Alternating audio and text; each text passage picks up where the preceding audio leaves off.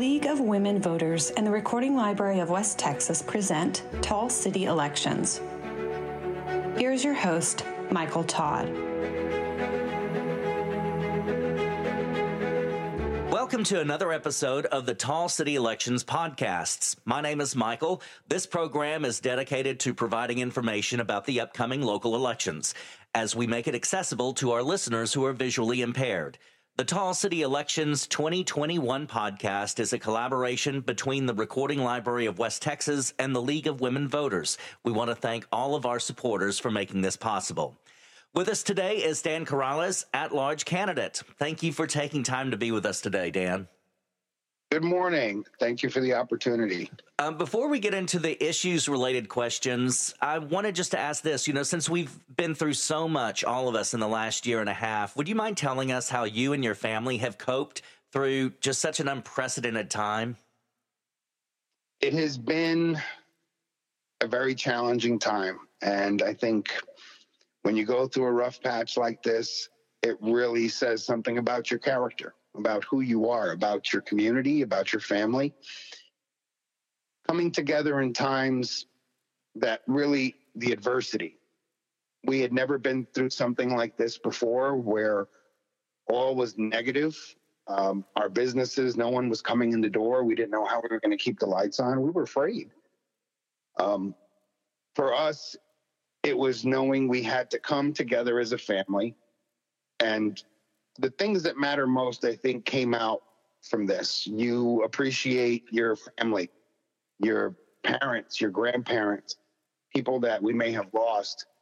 There's a newfound appreciation for time because you realize how precious. But also having to survive a down cycle that is unlike any other that we've had. And then to get hit with COVID and negative oil at the same time. Our businesses have survived because we had to adapt. Our community has had to adapt, and our businesses have had to adapt. And that's one of the things that I think our government also has to adapt. One of the reasons that I'm running is we are in a new world now. Everything that we are doing now is different. And we have to appreciate that that affects all parts of our lives from business, home, community, but also government. What has motivated you uh, to make this run for city council? Realizing that people want to be heard and they want their local government to make decisions based on their input. They don't want to be ignored. And when you look at things like Nueva Vista and the development there 1,600 people have come out and voiced their opinion that they are against development. The city staff stated that they recommended denying the application. Uh, and unfortunately, it still was passed. So it'll go before city council, and all of these residents will come back again to tell the local government, the city council, they don't want it. But those are some of the things that motivated me was that I think the public wants to feel that their elected officials are listening to them, that they're trying to earn their vote, that they're going out there and block walking, not just putting up a sign and say, hey, vote for me. Earn it. Go to where the people are. Don't expect them to come to you. But really, it's just selfless service. My grandmother was on the city council in the 80s, and she instilled in me a great sense of civic duty. Um, I served my country. I worked as a prosecutor, so I know what it's like to work for municipal government. And when you look at the $25 a month that the city council pays, it's obviously not for, for what the job pays, it's because you believe in serving. I served on over seven different nonprofits. I'm on the board of Bynum School, where my son's a student and it changes my perspective when I vote on things. I'm on the Rotary Club of Midland board. I'm on the Lions Club board. We gave over a thousand backpacks away right before school started. Um, it changed my perspective on the need of the city. When I deliver Meals on Wheels, and you see seniors on a fixed budget, and some of them have perhaps a handicap, they can't see or they can't hear. You know, my grandpa's 80 years old. He had two knee replacements. You can't just say we're going to raise property taxes and think that our seniors on a fixed budget are just going to be able to come up with that. We have to manage our tax dollars more wisely, and we have to do a better job. What are some of your priorities if you are elected?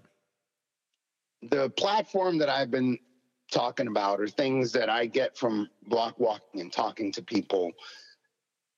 Our roads need improvement. Yes, they're working on them now, but the the the road bond is about to finish. We still have over 400 million in infrastructure that needs to be worked on. But I don't think raising property taxes is the way to do that. I think it's something you should put on the ballot and ask voters, do you want us to get a bond again? Do you want us to get a certificate of obligation? Uh, you know, we have the quarter percent coming back up probably in a year or two. Is that something that they would be interested in raising the sales tax that people that come from out of town, like for the oil show, contribute to this economy? If you think about that, how many people come to Midland that don't live in Midland, don't pay property tax? The sales tax is the only way that we can get them to contribute. Our parks, same thing. We built the Scharbauer, the Scharbauer Sports Complex and paid it off early, actually. Um, so we don't have to do a public-private partnership for parks to make them better. That worked for Centennial Park because it was different. It was the county courthouse and county land. But when you talk about Hogan Park, it's a public park right now. If you make it a public private partnership, you put control of it in the hands of Conservancy. And I'm not sure that that's the best thing for Midland. Again, it should be put on the ballot and let voters choose. Supporting our first responders is another one. I did a ride along with a police officer from 5 p.m. to 2 in the morning. That changes your perspective on what that job, putting on a bulletproof vest and strapping on a firearm on your hip every day to serve and protect. And some of the people that you serve and protect don't really appreciate you all that much. And that's got to be tough to go in day in, day out. So I support our first responders. I've been to every fire station in the city, including the one out at the airport that has uh, some pretty cool fire trucks. They're a little different from the rest because they have to fight uh, aircraft fires. But my priority is to talk to everyday people, get information from the city staff with boots on the ground, go out to landfill, go out to wastewater, um, talk to the people in transportation, and then talk to city management. But what I learned in the military was you have to be on the front lines with your boots on the ground where the metal meets the meat. And you get a different perspective leading by example as opposed to being an armchair general that never sees the front.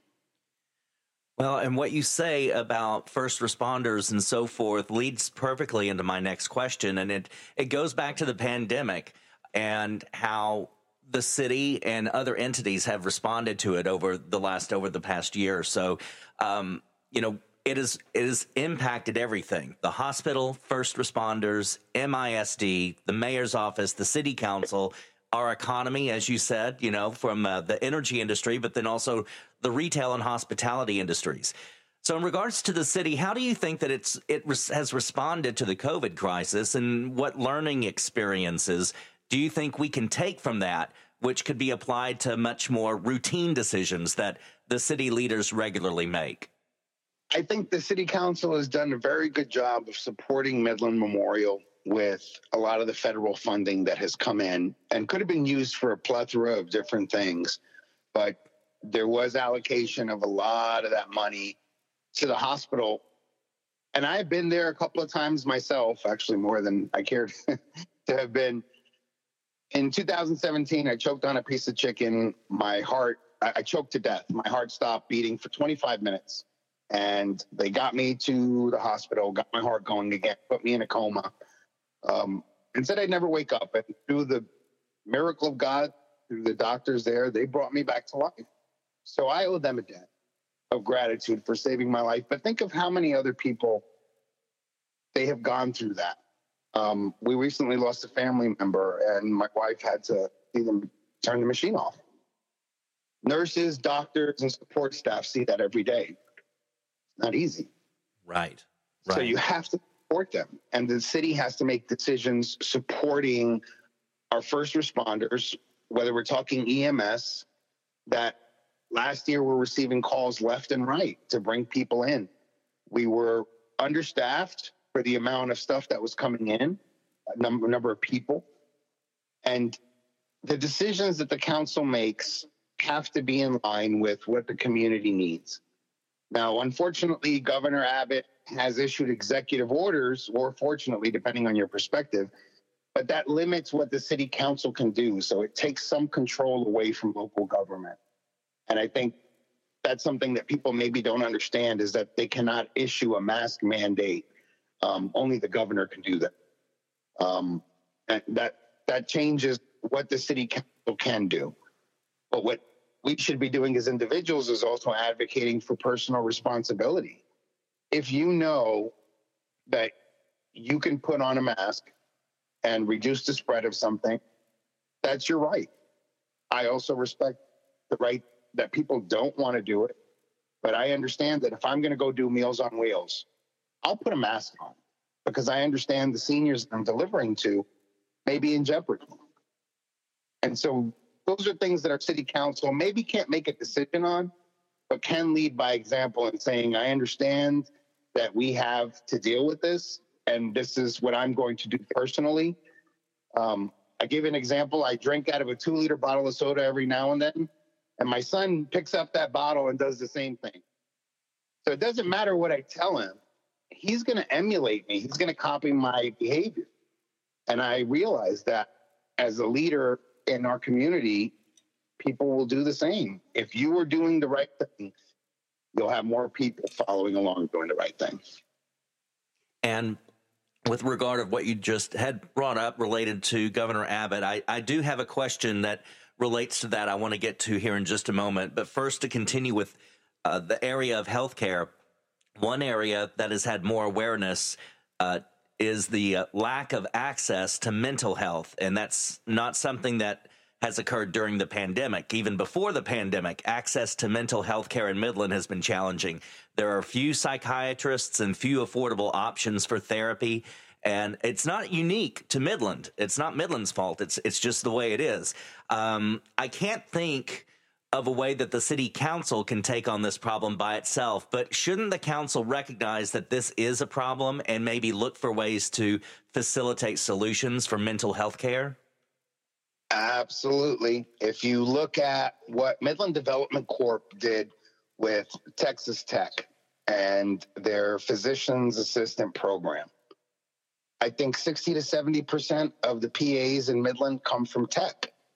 And they helped build that facility there at Midland Memorial. So if we can do that for PAs, why can't the city and Midland Development Corp put together resources to create something just like that for psychiatrists and psychologists and bring in people for mental health? um, during the ride along with the police officer, that was one of the biggest concerns. He says, We have people that aren't committing a crime, but you can tell that they need some help with their mental health. And we have very limited resources. So we know across the board, we need help with that. So why shouldn't our city council and Midland Development Corp be using tax dollars to create some sort of center like we have for the physician's assistants and work with Texas Tech or work with another college, UTPB or something, to increase the training and from a grassroots perspective, increase our labor pool of people that work in mental health. Yes, I agree. That I totally agree in your October 2nd column, going back to what you had mentioned about Governor Abbott, in your October 2nd column in the Midland Reporter Telegram, you mentioned that the city should follow federal and state laws. And one state regulation you mentioned is Governor Abbott's ban on mask mandates, like you mentioned a moment ago, uh, by cities, and how you would be against a mandate because it would open up the city of Midland to a lawsuit. And you also mentioned that you yourself are a business owner. So I'd like to ask about another pandemic related order. Governor Abbott has stated that under the Texas Disaster Act, he's banning business owners from issuing their own vaccine mandates. And regardless of whether a business owner wants employees to be vaccinated or they don't care, should the governor have the power to tell business owners how they have to deal with vaccinations on their property to say that the business owner they can't force employees to be vaccinated or that unvaccinated customers have to wear masks on their property? It's a very slippery slope when you have a leader in government taking liberties away and telling people you can or cannot do something. And that's perhaps the attorney in me that doesn't agree with that. I think if you want to take the vaccine, that is your personal decision. Um, I have pre existing conditions because of my heart stopping for 25 minutes, and I could have adverse effects from certain things. I think every person is entitled to make that decision. And I think every business owner is also has a right to make that decision of whether you would like for your employees to have a vaccine or not. And if they don't want to work there, that's their decision as well. I don't agree with the governor's order. I think businesses should be able to say, we would like to have this policy, as most businesses do. They have a policy. If you want to work there, they're going to drug test you. So if, if you're going to have a problem with the drug test, obviously you're not going to work there. So for me, that's my position on it. The freedoms that the Constitution of this country and the state of Texas give us should not be impinged upon executive fiat. And I kind of see that that's what's happened with our governor, unfortunately. Now, I'd like to move on to a couple of questions that go back again to uh, many of our listeners who are seniors. The first one is about quality of life. And many of them, they have low vision or no vision, and that creates additional challenges in their day to day lives. One of the biggest challenges, and we hear it, we've heard it every year that I've worked at the recording library public transportation how would you improve transportation access to seniors and to those with visual disabilities in Midland to help them be more independent and do things like going to the grocery store, going to their doctor?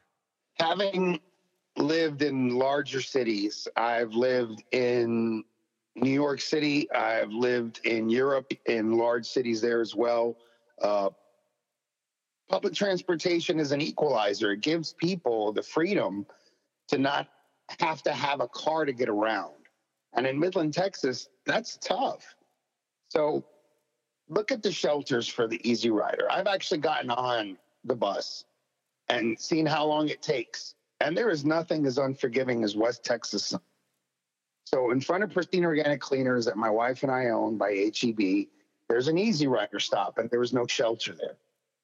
So when you're waiting for about 45 minutes in the summer in the sun, you could have a heat stroke.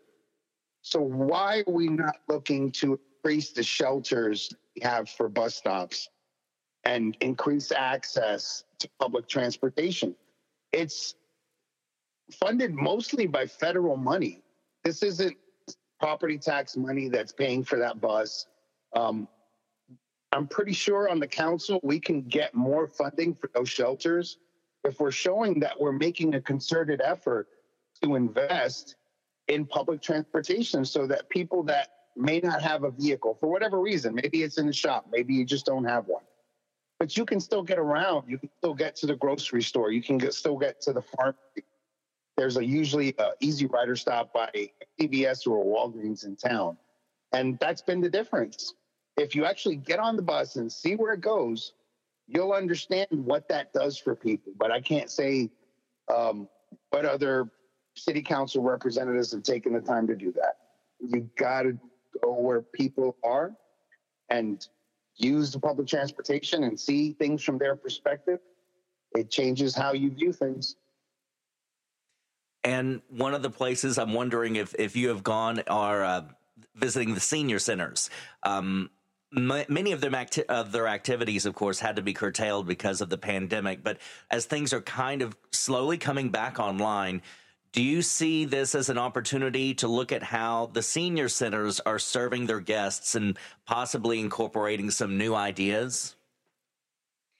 It's it's funny that you asked that because I was at the Southeast Senior Center talking to Iris Hall Sanders yesterday and understanding the difficulty that that's presented during the pandemic because they didn't have access to those resources.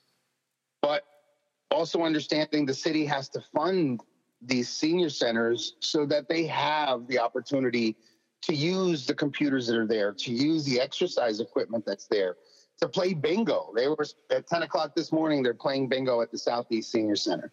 Um, those resources are important for the people that have provided us with the opportunities that we have. Again, my grandpa's 87. I would not have the opportunities that I've had if it were not for what he has done for my father and for me. So when we talk about our seniors, do we appreciate everything that they have done for us? And you have to reciprocate that. So going to CASA and seeing what they do there. Um, if you look at all the names etched in the cinder block on the wall, those are leaders in our community that appreciate what they provide. For example, Tito and Bertha Sanchez were on there. Uh, Paul and Jim Henry were on there. Uh, the other senior center off of Illinois. So going to Santa Rita, going to Park, and understanding what these facilities provide, the city council makes a determination on the budget and the funding that goes to them. We should be looking at increasing that, not decreasing that. And if you go there and you I'm talking to the people there, go to a bingo game at 10 o'clock. You'll see what that provides for our seniors. So I, I value the importance of that and I am advocate for it. Um, not just lip service, but I actually go there. It, it is truly, as you say, um, like with block walking, or like you say, going out to where the people are. In this case, the senior center. One of the best ways to get feedback. Uh, we did that recently, and we heard feedback about our our radio station for the visually impaired, and and it's so invaluable to hear that from people. Let's go to infrastructure. Um, first, if we could talk about streets, water, sewer, uh, kind of the meat and potatoes of city council where you see them now, how we make improvements, and how do we pay for those? So, one of the things when it comes to infrastructure is how do we work smarter and not just harder? This has been economic Darwinism that we have gone through the last year and a half, and businesses have had to adapt. If you had a contract from a boom in 2019, you were going back to renegotiate that in the pandemic. Is our city council doing the same with the purchasing department and all the contracts that we have that may have had an extension that was up and we should be rebidding it out? Working with other tax entities. I go to county commissioner's court so much that people thought I was running for county. I'm not. I'm running for city council. But the reason I'm there is because I understand how they can work together for an economy of scale. The county and the city worked on Fairgrounds Road, and by working together, they actually saved money. So when we look at the needs of the city, how can the city work with the county? How can the city work with Midland Development Corp? They made an investment in infrastructure. So we don't have to be an army of one. The city council doesn't have to do all these things by itself. So we have people on the council that understand that, that can appreciate those relationships. What's under the ground? You've got water lines, you've got sewage lines, you've got gas, that's Atmos, that's private. You've got electric, that's Oncor, that's also private. It's like an old pier and beam house. When I go underneath the floorboard and there's the galvanized water line, you could fix two feet of that pipe when it rots out, but you know that you got to go probably another 10, 15 feet, maybe even replace the whole line. So you replace the feet, put the floor back, then it springs a leak and damages the floor. And you've got to dig up the, you know, pull the floor up again and go and replace another section of pipe. Let's work smarter and not harder. Let's address all those things when we open up the asphalt and dig. Are we replacing everything that we can at that moment? Water, sewer, gas, electric. So we're not putting the asphalt back and then two months later coming back up and tearing up the road that we just paved because something else went bad. How do you pay for all that? Put it in front of the voters. Let's make an honest assessment. What are our needs? What are the things that can be done that aren't a need, but for economy of scale, makes sense to do it. So instead of the two feet of pipe, let's do the whole pipe. And then what are our wants? What are our dreams? What would we like to do? Have a dollar cost fi- fixed for each one of those stages. What our needs are, what it makes sense to do, and then what we would dream of doing. And then let the voters know, hey, this is where we stand. This is what will cost to fix this, and put it on the ballot. Taxpayers want to have a say in how government spends their money. So be transparent with them. Let them know what the costs are likely to be, what would be smart to do, spend a little bit money up front. If you look at the concrete intersections, anyone that paved their driveway with asphalt in the 80s in Midland knows you had to go back and repave it. But if you did what Bobby Cox did and put concrete parking lots at Rosa's, at Texas Burger, and Taco Villa, that lasts a lot longer. So it costs you more up front, but we're not kicking the can down the road for our children to fix the things that we chose not to do the right way up front. Well, as a follow up to what you just said, another candidate mentioned something similar about streets being torn up for some sort of utility work, and then a short time later, after the work is completed, that same street being torn up again for more utility work. Is this something that's happening? It does happen. There are various reasons for why it happens. There are so many roads and streets that I can't say that they're all uniform, that that's happening for the same reason. What I can say is that our planning could be better. If we know that we're going to open up a street and we know what's underneath it, are we reaching out to Oncor? Are we reaching out to Atmos? Are there telecom lines? Do we need to reach out to the cable company or the AT&T? those are things that you want to give a heads up to anyone that might have something in the ground. Maybe there's a, a, a pipeline, for example. Um, I also have sat down with the city engineer, Jose Ortiz, and I understand that some of the times when they dig up the street, they run into something that's un- unexpected. If you work in construction, for example, my family, we tore down a gas station that was a cleaners on Florida and we built the Golden Chick and there were things that we ran into that were unexpected. That's kind of the name of the game in construction.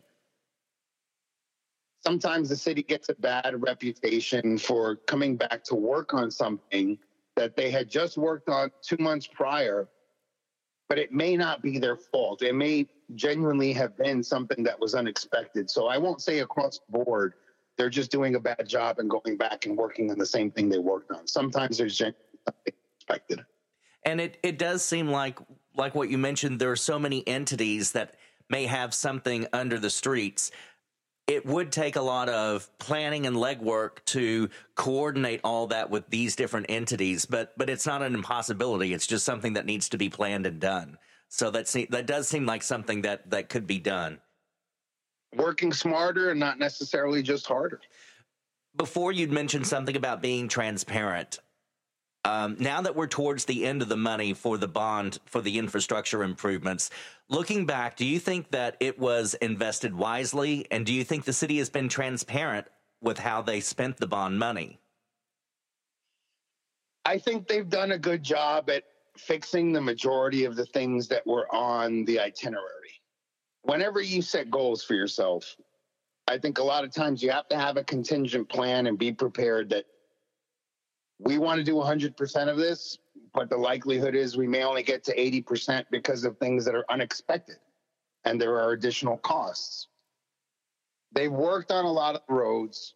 They've learned from making mistakes. If you look at Thomason, I think they ran into something there that they did not expect. So when you fail at something, it's not a lost cause if you learn from it if you realize we can do this better, we made a mistake, we know what led to that mistake, let's not repeat that. So when we talk about the next bond, I think we have to do a genuine assessment of where the bond the first time around was successful, where were the mistakes, and how do we make sure that we don't repeat that moving forward. So I think for the most part, they did a good job. They worked on a lot of streets. They've got a lot done it's a headache because there are cones everywhere. There are, you know, roads closed all over the city. but that is part of keeping up with aging infrastructure that to some degree had been ignored for a while. I mean, we have to be honest with ourselves. The city had not kept up with the roads over the last 15, 20 years, and we're playing catch up. But knowing that we're playing catch up, how do we work best to get to where we need to be? And that's, like I said, working with the county, pooling our resources, working with Midland Development Corp, doing things in synergy so that we can catch up and do a better job the second time around with the bond. And it's to be fair, it's not it's not only Midland um, that has kind of kicked the can down the road. As you say, it's uh, my hometown, my original hometown of San Angelo. Uh, I narrate the San Angelo newspaper every week for the recording library, and over the past year, San Angelo leaders, city leaders, have come under fire from from citizens in that city because of because of roads, the streets, and they seem like they have done the same thing. They did not have a plan in place for regular upkeep of the streets, and now there's they're starting one, but it's it's going to take a long time for it to get up to speed and to complete all the roads. It's it's going to take a while. We're talking hundreds of millions of dollars in infrastructure. We'll be able to get there. We just have to start. You know, if you've ever seen a roofing job on a house, it's like, wow, this is going to take forever. And you just hear the nails going into the roof all day, every day. You eventually do get your roof back um, and the construction is over. But if you never start, you'll never complete it. Well, and one of the candidates mentioned something that just came that that stayed with me. They said it's not cheap, it's not pretty, and it's going to take a long time. And it's kind of like wow, that's that's really having to feed the citizens or the voter, uh, you know, some medicine. You know, it's like this is the hard truth. It is. There will be more roads closed. There will be more construction, but it's unfortunately a necessary evil for us to get to where we need to be. Not just with the roads. Understand the water lines underneath it um, and the costs that are incurred if you don't replace a water line that you know is old and it bursts under the street, you are paying more for that emergency. So, for example, in your home, there's a water line that you know has a clamp on it, a repair clamp, and then one day it springs a leak on a Saturday, and you've got to call a plumber to come work overtime. They've got to dig up the floor, they've got to work on that pipe, now that's going to cost you a lot more money than if you had scheduled it during the weekday when you plan to turn the water off, when you plan not to be inconvenienced as much. So are we using that same logic when we plan on our infrastructure? The city pays a lot of money in emergency repairs. And when we talk about reducing our property taxes or not paying more, can be done. We just have to be more efficient in the way that we spend our tax dollars. It seems like everywhere, but it seems like um, with everything from school buildings to water lines, there was a great deal of growth and build out in post World War II, 50s and 60s. And now we're in 2021 and we're still to a great extent using those same things that were not meant, the lifespan was really not designed to go this long. No, I think when you look at the, this, when they built the infrastructure of the city, it was not designed for what you see today.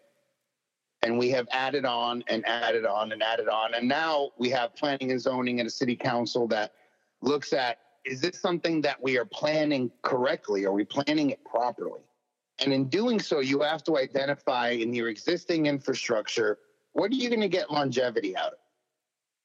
And my son, he's a student at Bynum School, and they have a needs based approach each student has an individualized education plan based on what they need. And I like that because when you look at the city, shouldn't we be employing the same practice? Shouldn't we be looking at what needs attention immediately and perform triage, if, if we can analogize it that way? Look at what you got to work on, address those immediate concerns, and then you can move on to the things that you would like to do. but understanding that those emergencies, that those things that need attention immediately, we should be addressing them as opposed to waiting. Well, I think we can get by. That's not going to bust right just yet. We have old infrastructure here. I mean, I've spoken to people that work in construction and they talked about the conditions of the clay pipe that we have underground. Um, there was a lot that was not intended to last this long. We've allowed it to continue because we didn't want to pay. And I think you can still do that without increasing property taxes if you just work more.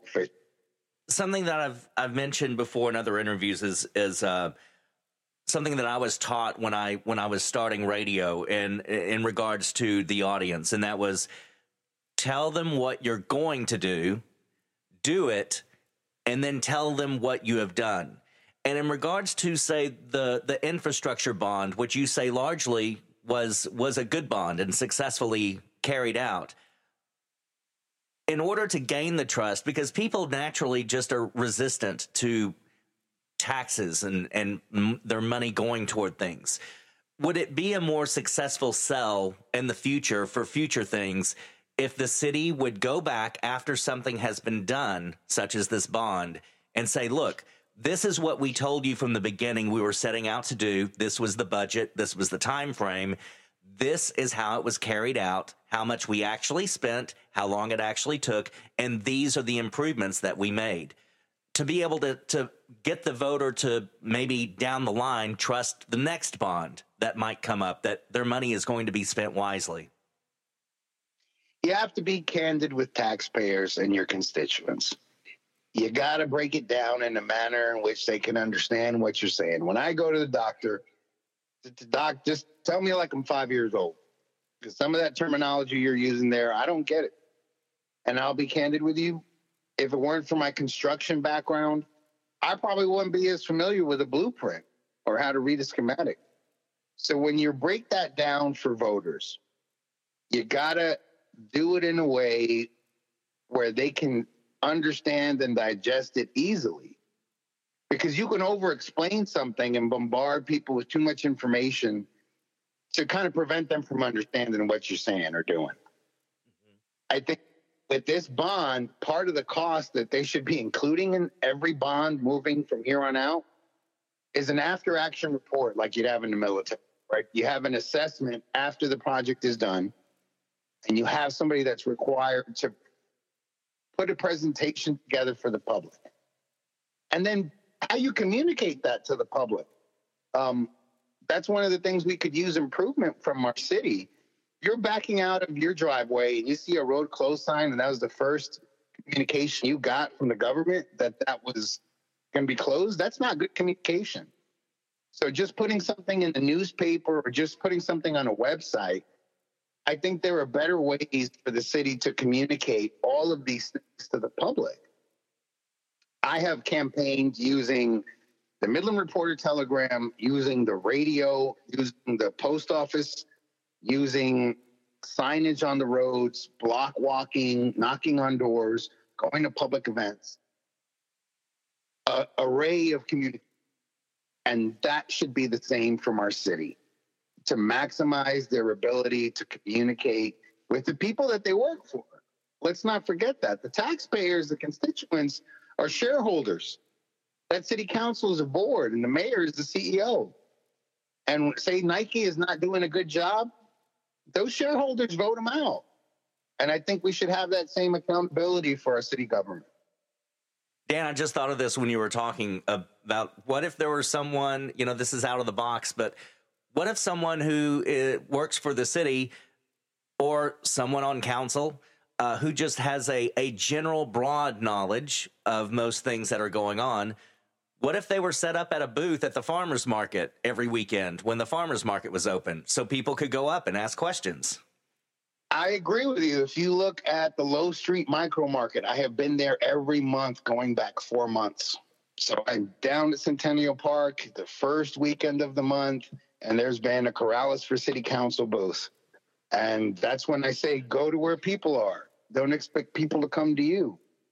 Why do we not have that same outreach from our incumbents? Why do we not have local elected officials that are looking to communicate with the public. That's your job. You represent them. So shouldn't talking to them to hear what they want matter? So I agree. I, I think the farmers market, you have a merch market in front of Perch across from the stadium, uh, Memorial Stadium. There's another one there in the Bush Convention Center. They recently had one where they had a bunch of vendors.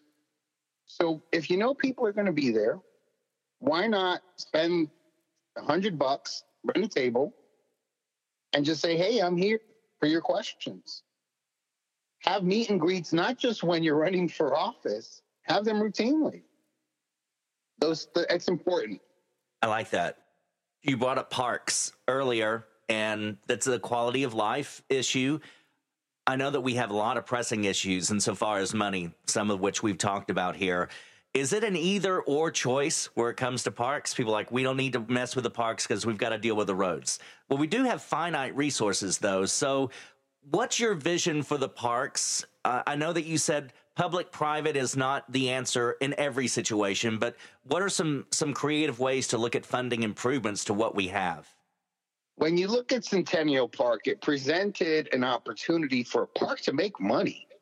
It's really weird because you have that stage they can set up markets like uh, Low Street has been doing. So when we talk about investing in parks, how do we do it? Do we do it where it's just a constant expenditure? And some places that's just a city park is that. Look at Dennis the Menace. Uh, it was opened in the 50s, and I'm sure they had the same question when they built that park. We had invested money in renovating it but can you do that for every park? So when we look at Hogan, say we did a bond for that as opposed to a private public partnership. Could we make Hogan in a way where there are opportunities to generate revenue? So it's not just property taxes paying for it. There are other revenue streams that we could be exploring. It doesn't have to be entirely, well, the only way to do this is to raise property taxes, or the only way to do this is a public private partnership. I think we should explore what the options are and put that before voters. Don't make judgments on the council without involving your constituents. So if you want to rate sales tax like they did for the Scharbauer Sports Complex and build the $40 million complex and pay it off early like they did, put that before voters. If you want to do a public private partnership and then put $10 million towards that 55 million that you're looking to raise, which the city council recently did, involve members in the community, the people that live around that park in particular. If you want to do something like Opportunity Park, which Steve Davidson did for his son Chris, it was completely private money. But then you have a private park that has to be funded by some kind of endowment. We can't do that for all the parks there's a plethora of ways that we can do something. We should not be limiting ourselves to just this is the only way it can be done. But more importantly, are we involving the voters in the decision making process? That is what people want from their elected officials to be involved and to hear what their concerns are and make decisions based on what we, the people, want earlier, Dan, you'd mentioned the Midland Development Corporation. There was there was actually a story a few days ago that the MDC had sold 58 acres of the David Mims Business Park on I 20 for uh, over $2 million. How do you feel about Midland Development Corporation? I think they have phenomenal new leadership. Sarah Harris has done a great job at trying to take Midland Development Corp in a direction that benefits the city in its entirety. Um, that has been something that has been a sore spot for some people because of decisions made under past leadership. But with Wesley Bounds as the chair, I think we've seen a different direction from the board. And the investment in infrastructure, the investment in business, understanding what why was it created? It was created to diversify so we're not just relying on oil and gas. Now, I understand oil and gas does predominantly that's what our economy is based on. But we can be exploring other options to bring other things to Midland When you have people come here on a tour duty for an oil and gas company, the number one complaint is there's nothing to do. Um, I can't find any place to do something with my kids or my wife or my husband. Let's try to make Midland more appealing. Let's in- improve our quality of life for the people that live here and for the people that are coming here. We have seen a diverse array of people coming from all over. One of the interesting things about working in the dry cleaners, we ask for your phone number to send you a text to pick up your clothes. A lot of those phone numbers are not 432.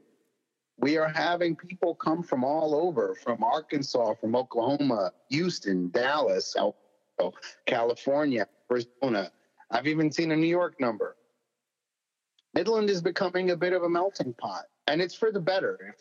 If you look at cast iron, it's it's strong, but it's also very brittle when it's cold. If you add an alloy to it, make it steel, it's much stronger as a result. And I view Midland that way. The people that are coming are helping make it into like that alloy of steel, and we're better for it. Uh, continuing with what you just said about the melting pot, this question is a great lead into my next question. Last month, Southwest announced they're resuming nonstop flights to and from Austin. What improvements to the economy and quality of life do you see resulting from those flights? Improving access for us to go to other cities without having to drive there. Anyone who's have had had driven to Austin know it's not a straight shot like it is to Dallas on an interstate. Being able to conduct business and have people come to Midland. That sales tax money, I'm not sure people understand the importance of the hotel motel tax or sales tax. But the more convenient that you make it for people that don't live here to come here and do business here, like the oil show, think of all the sales tax money and hotel motel tax money that comes in and what that funds. I'm on the board of the Arts Council of Midland, in addition to a number of other nonprofits like Bynum School, Midland Teen Corp, a plethora of others. But the hotel motel tax money helps fund those nonprofits and understanding the good that they do in our community. It's all interrelated, and it, it may be hard for some people to see that bigger picture of why that ability to travel from Austin to Midland makes the big difference. But it does bring a lot of revenue into the city. It also helps improve our business relations with Austin and other cities and that money being invested into Midland helps us have a better quality of play through those nonprofits and through the many other things that the hotel motel tax money funds and that our sales tax money funds.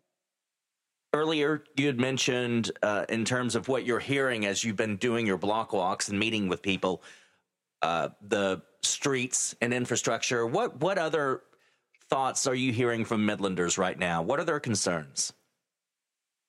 feeling like their voice is heard. They want to feel as if elected officials and those that are appointed by elected officials on commissions, you have the Animal Services Commission. And when I go, here's the thing you have the opportunity to hear from Midlanders when you attend these meetings. So going to the Parks and Rec Commission at the MLK, the Animal Services Commission at the MLK, the MDC board meetings at the Chamber of Commerce, going to the county commissioners court meetings. These things help give you information from voters, not just from block walking, and then hearing what the commission, the appointed members appointed by council, have to say, how they interact, and whether they represent what people are asking for. And so when we talk about animal services, they want more money allocated for the voucher program because it's wise to reduce our feral population and not have to pay more for animal services to go out, pick up strays, put them in the new shelter, which we just invested a lot of money in because we had so many dogs and cats coming in. So, what's smarter to ignore that problem and just spend more money trying to clean it up later or nipping it in the bud at the root? Same with Parks and Rec. You have these presentations on City Council is going to do this at Hogan Park. Were they hearing what the average Midlander had to say at the Parks and Rec Commission meeting? Was the liaison from the city council even there? Those things matter. Going to these meetings and talking to everyday people. Do we have elected officials and appointed officials that recognize they want to be heard by their that's the biggest concern that I hear. And amongst them is roads, infrastructure, parks. I don't really hear people complain about first responders, but again, if you go to every fire station like I have and talk to firefighters and understand they work two days on and four days off. So a lot of them don't live here because they can't afford it. The average house is $371,000. So if you make $50,000, how do you afford that? If you have a family and you have to put food on the table, these are things that affect our city workers. These are things that affect the people that work in this city. What are we doing to facilitate making Midland better? Can we change the market price of a house? No, the council can't do that. But we can employ practices with our planning and zoning department to make it more developer friendly but responsible development.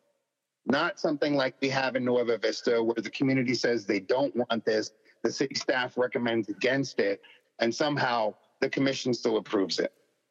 Listen to vote. I have uh, we're going to end with a, a, fun question here in just a moment. But my last question before that is what would you say to the voters as to why they should vote for you? I understand what it is to earn something. The American dream is made possible by working hard. And I have been working for votes. I have been earning votes. I announced early in June. Other candidates are saying, well, historically, you don't start campaigning until Labor Day.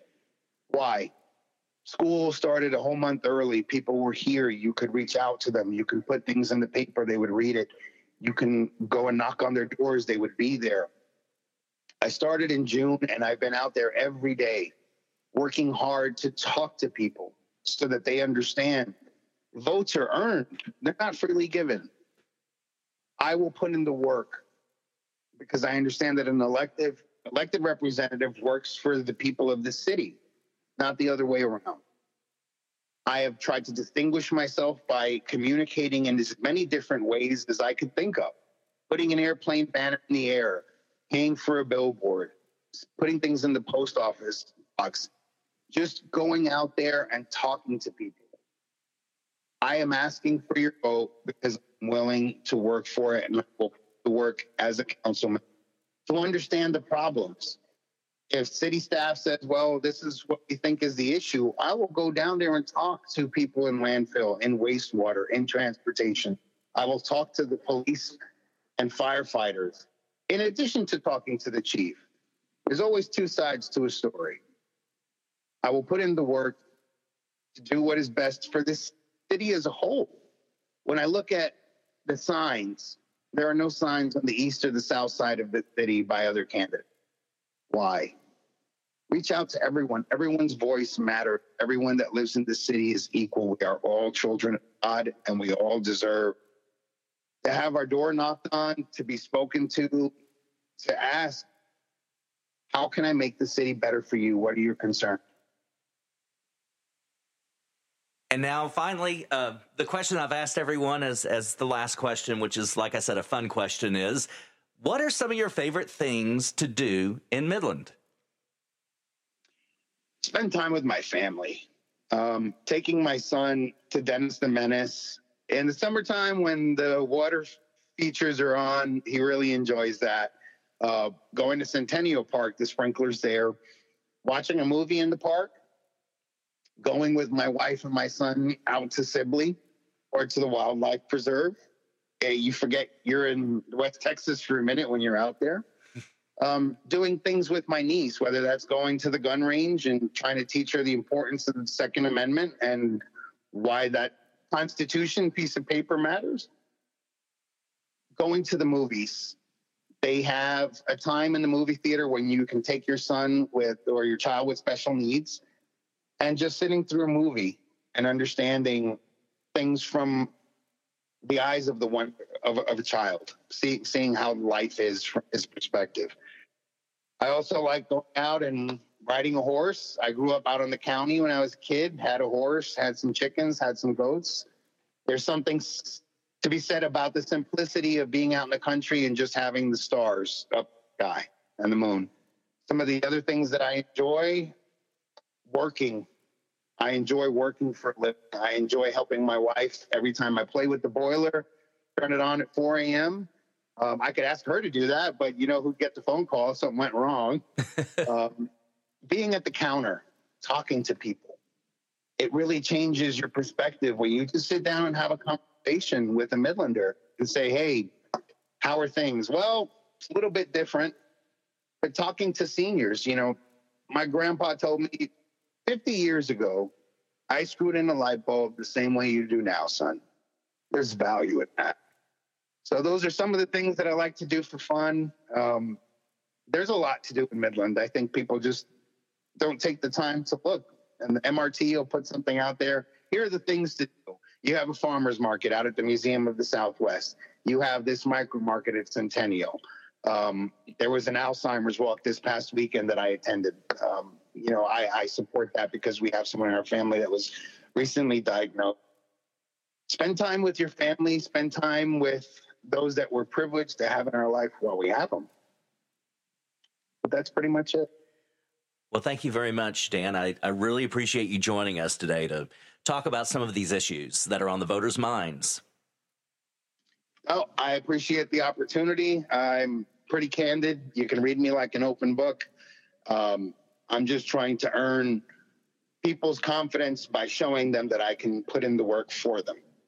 And I think every elected official should do that. We have an obligation constituents to do so.